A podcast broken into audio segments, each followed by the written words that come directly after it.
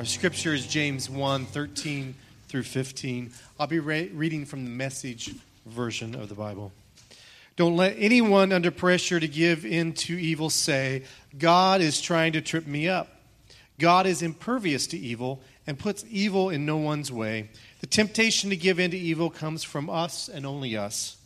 We have no one to blame but the leering, seducing flare up of our own lust. Lust gets pregnant and has a baby sin.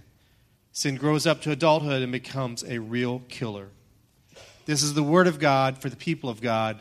Thanks be to God. We are a community. We are a community of imperfect people. And we're seeking transformation from God's perfect love. That's why we've been talking about the seven deadly sins pride, anger, envy, greed, sloth gluttony. And now we come to the sin of lust. Now, if you're like me, I, what they say, grew up in the church. If you're like me, even though you grew up in the church, this is not a common topic for a sermon. Okay, I never heard it growing up. Um, some of y'all said, well, I was Baptist, so I heard a lot about it. Okay. Fair enough. Um, I actually had a gentleman who came to me afterwards and he said, in 73 years, he had never heard a sermon on this. Um, so it's about time we started talking about it. Even though it's uncomfortable, it might be embarrassing, this is one of the seven deadly sins, which means it is common to all of us, to this community of imperfect people.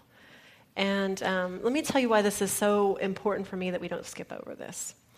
Way back when I was in seminary, studying to be a pastor, I had a friend who worked in the computer department. And we were sitting around in his apartment. Um, he and his wife were friends, and me and Kevin, and we were sitting around, and he said that part of his job every night before he could go home was he had to shut down on the computers. And part of what they required him to do before he shut them down was to check the browser history for pornography. And he said, Would you believe that every single night there is at least one computer in our library that's been used to view pornography? If you're like me, the first thing that you feel when you hear that is just shock. I mean, these are students preparing to be pastors and youth directors and Christian educators. And shouldn't they, our leaders, be more equipped than anybody to resist sin? But it was a wake up call for me because when he said every night there's at least one, sometimes two, sometimes three, then I realized okay, well, this really is a sin that can affect us all, that we all struggle with. And my next feeling after I was horrified was sorrow. And this is sorrow that's grown over the years. The sorrow was this. Um, during the time I was at seminary, which was five years, do you want to know how many sermons I heard about lust? Never. Do you want to know how many support groups that my seminary offered for people who were struggling with pornography or with temptations to lust or um, any seminars, daily things they had? You know, I have to believe that the administrators knew what was going on. How, why else would you have someone employed to check all the computers and delete the browser history every night?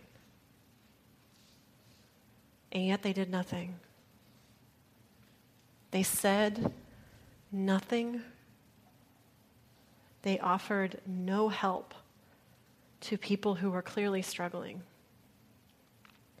And as I've gone on in ministry, I have to admit to you, I have seen far too many of my friends and colleagues completely taken out, completely destroyed by this sin. Sometimes, you guys, feel like I'm walking through a battlefield. All around me are the slain victims, people I loved. Our former bishop, the pastor up the road who worked with me after the Spicewood fire. We prayed together. My very favorite professor in seminary.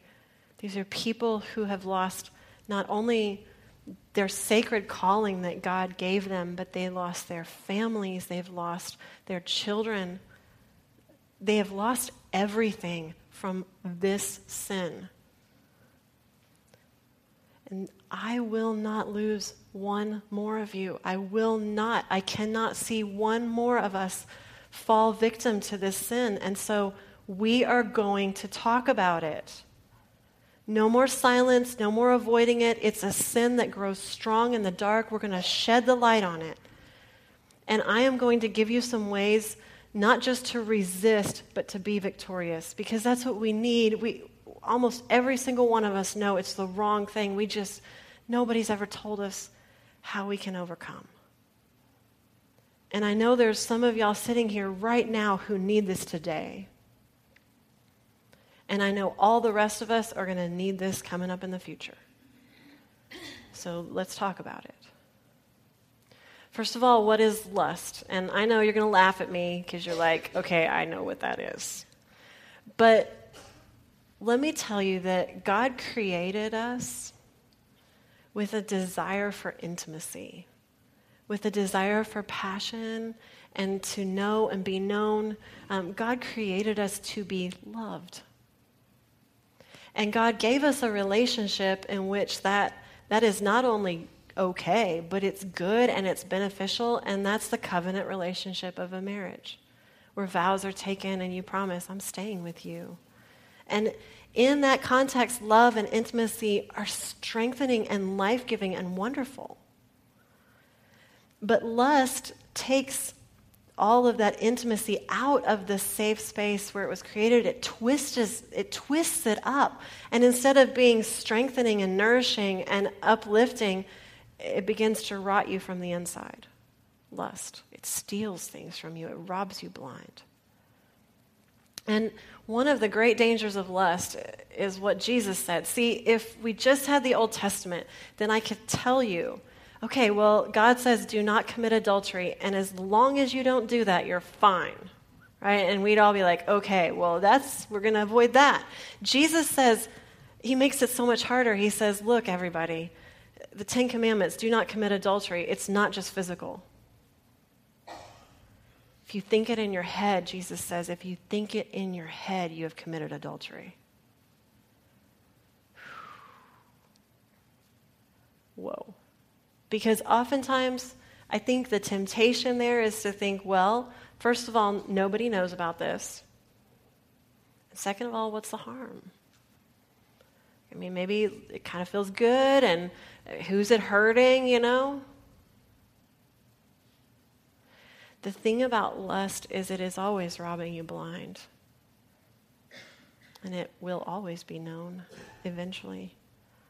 And it is not minor.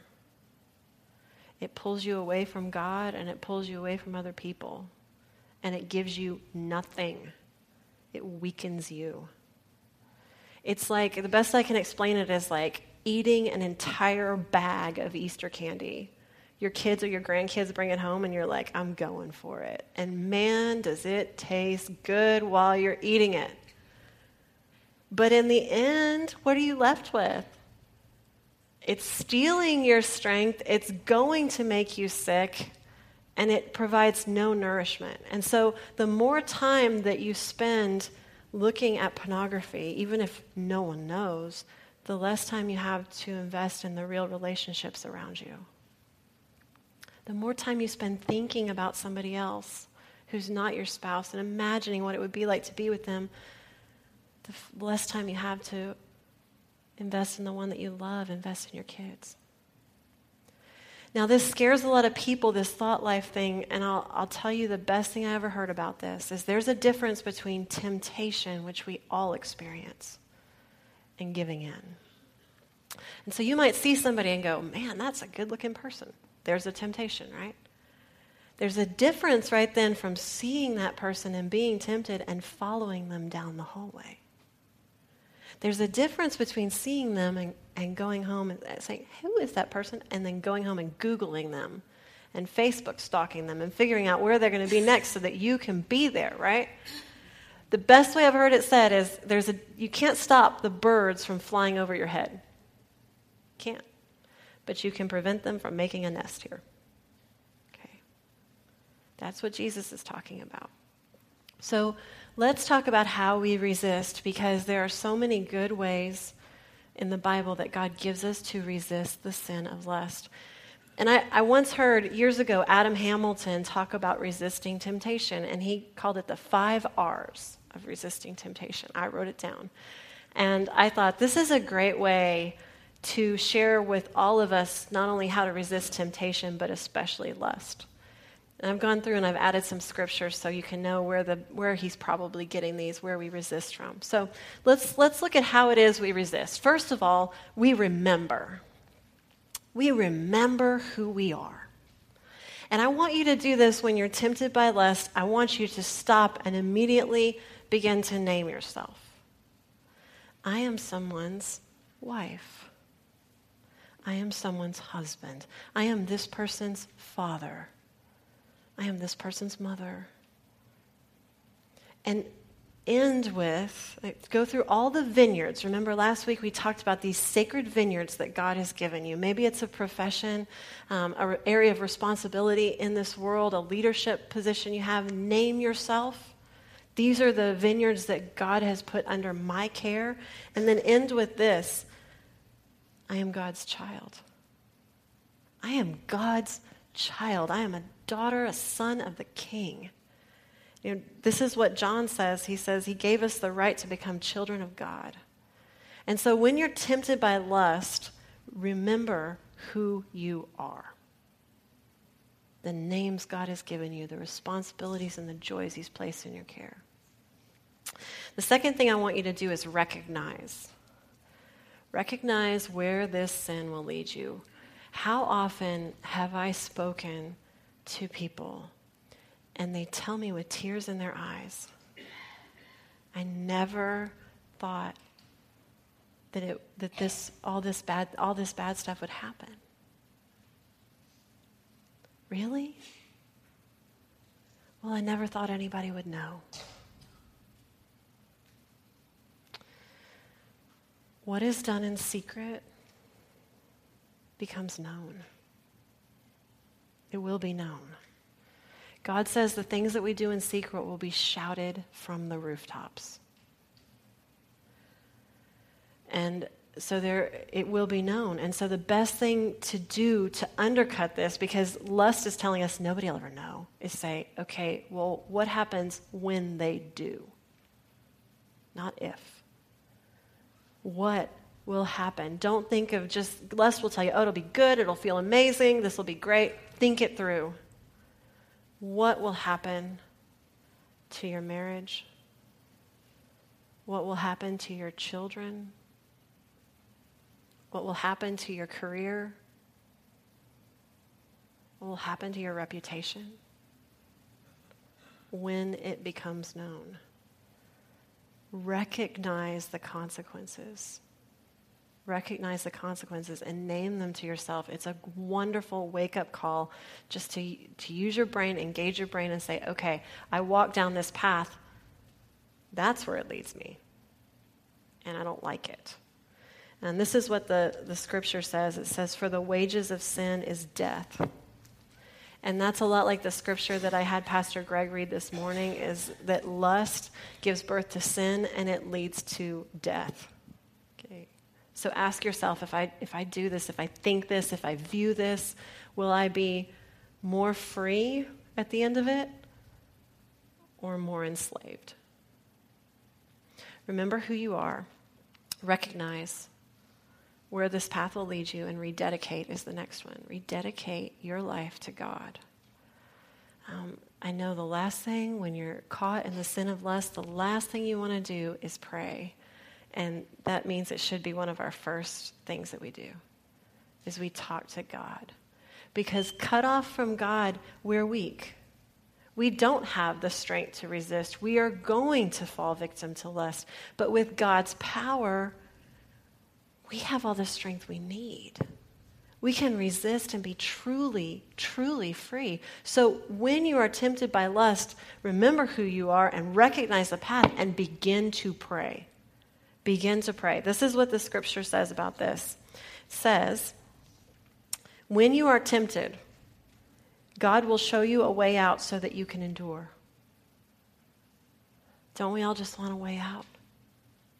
When you are tempted, God will show you a way out. Ask Him, He will show you the way out. The next R is reveal. That's kind of hard. This is the hardest. Definitely revealed to God, but I'm actually talking about revealing it to another person, to someone you trust. This is a sin that grows strong. It's one of the only plants, if you think of it as a plant, it's an evil plant, it's poisonous, and the, the darker it is, the more secret you try to keep it, the stronger it's getting. And so, if you can even crack open the door a little bit, let just a little bit of light in, it will begin to die. And so, I want you to find someone, just one person that you trust, who won't betray you, who won't say anything to anybody else, but who will pray with you and call you and, and hold you accountable and say, I am struggling with this. Now, for many of us, that's the hardest part, and that's why lust continues to grow strong and to claim more victims, is because we're afraid to confess. And we think, man, if I did, then they might speak it to someone. So I'm going to tell you that because we're a community, we have resources for each other. And one of those is Stephen Ministry. We have 22 Stephen ministers in our congregation who have taken the strictest vows of confidentiality, who will never speak a word that you said to them to any other human being ever. And if you need a safe place to confess and to find strength and have somebody walk beside you and hold you accountable, we have Stephen ministers for you. And the strength in that is this. The Bible says, confess your sins to each other and pray for each other so that you will be healed. Confess your sins to each other.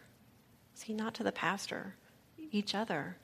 And pray for each other so that you may be healed. The final R in this um, group is to remove yourself from, this, from the temptation. And remove yourself as far away as you can. Jesus says drast- drastically, right? He says, if your eye causes you to sin, gouge it out. Thankfully, it's a metaphor. We'd all be blind. But it's drastic because he's saying take whatever measures you need to take to get far, far, far away from sin. There's a father in Proverbs who says it like this to his child. He says, um, he's talking about temptation to lust, and he says, Stay away from that immoral woman. Don't go near the front door of her house. I love that. The father doesn't say, keep out of her bed. Stay away from that woman's bedroom. He says, Don't you even go near the front door. You're too close if you're at the front door. And so, what God is encouraging us here, knowing who we are, knowing that we're imperfect, is He's saying, Keep yourself as far away from temptation as you possibly can. So, if you struggle with pornography, put the computer in the living room that's going to really reduce temptation. Put a strong internet filter on. And then make a covenant. Just say it out loud in your family. Hey, everybody, Pastor Laura said we need to have computers in the living room and we need to only use them when other people are at home. This is the rule in our family. Great rule. Do this for your teens. Um, my kids hate me for this, but I make doors stay open when they're on their phones because now they have a computer they can carry around anywhere. I make doors stay open, and at night they have to bring their technology out of their room and charge it either in the kitchen or in our room. So we know it's there. Help each other, right? If it's a person, that is tempting you, don't make excuses to be near them. If you know they're going to be somewhere, be somewhere else. Um, I have told people it is better, even if you have to change your job, man, see it as a fresh start and get a new job. Move, your, move to a different home. Better that than to lose everything by succumbing to lust. This is a sin, you guys, that we all, every single one of us, have faced. Some of us are facing, all of us will face in the future. All of us. So let's, we shouldn't be embarrassed about it anymore. Because I think through our embarrassment, we've lost too much. Too many people have fallen victim. And like I said to y'all, I feel sometimes like I'm walking through a battlefield, and all around me I see the bodies of people that I love who have lost everything from this sin. We are going to be tempted. We can't avoid it. But we can resist. We can resist. You can resist. And we can support each other. We can say to each other, I've got your back. You get my back. There's nothing embarrassing or shameful. Let's fight sin and fight temptation. And then we're going to ask God to pour in God's strength and do for us what we can't do on our own, what we're too weak to do, what we failed to do in the past. There's a way out. God will show it to us. So, friends, resist resist. And you will find that God is transforming even this area of your life. Let's pray. Lord, you know the sorrow that has come from this sin and the great cost. And you love us you have created us to be loved. And lust is a perversion of something good that you have given us. Forgive us. Set us free. And help us to use all the things that you've taught us, all the ways to resist this sin. Give us your strength and give us each other. Help us to remember that we're yours and know where this leads so that we can overcome, so that you can give us a brand new day, a day free of the sin of lust. We ask this in Jesus' name. Amen.